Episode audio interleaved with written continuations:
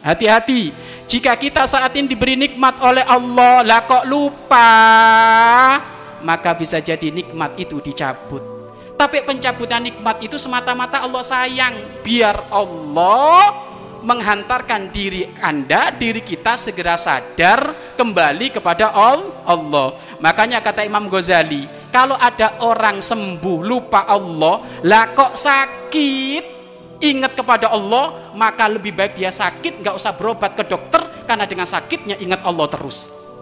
Nah, kalau sembuh lupa, waduh, sakit gigi coba, Bu. Kalau sakit gigi itu lumayan. Allah, Allah, Allah. Nggak sakit gigi, Bapak Ibu gonjing orang ngalor ngidul. Berarti kata Imam Ghazali kalau sakit gigi nggak usah minum obat, Pak.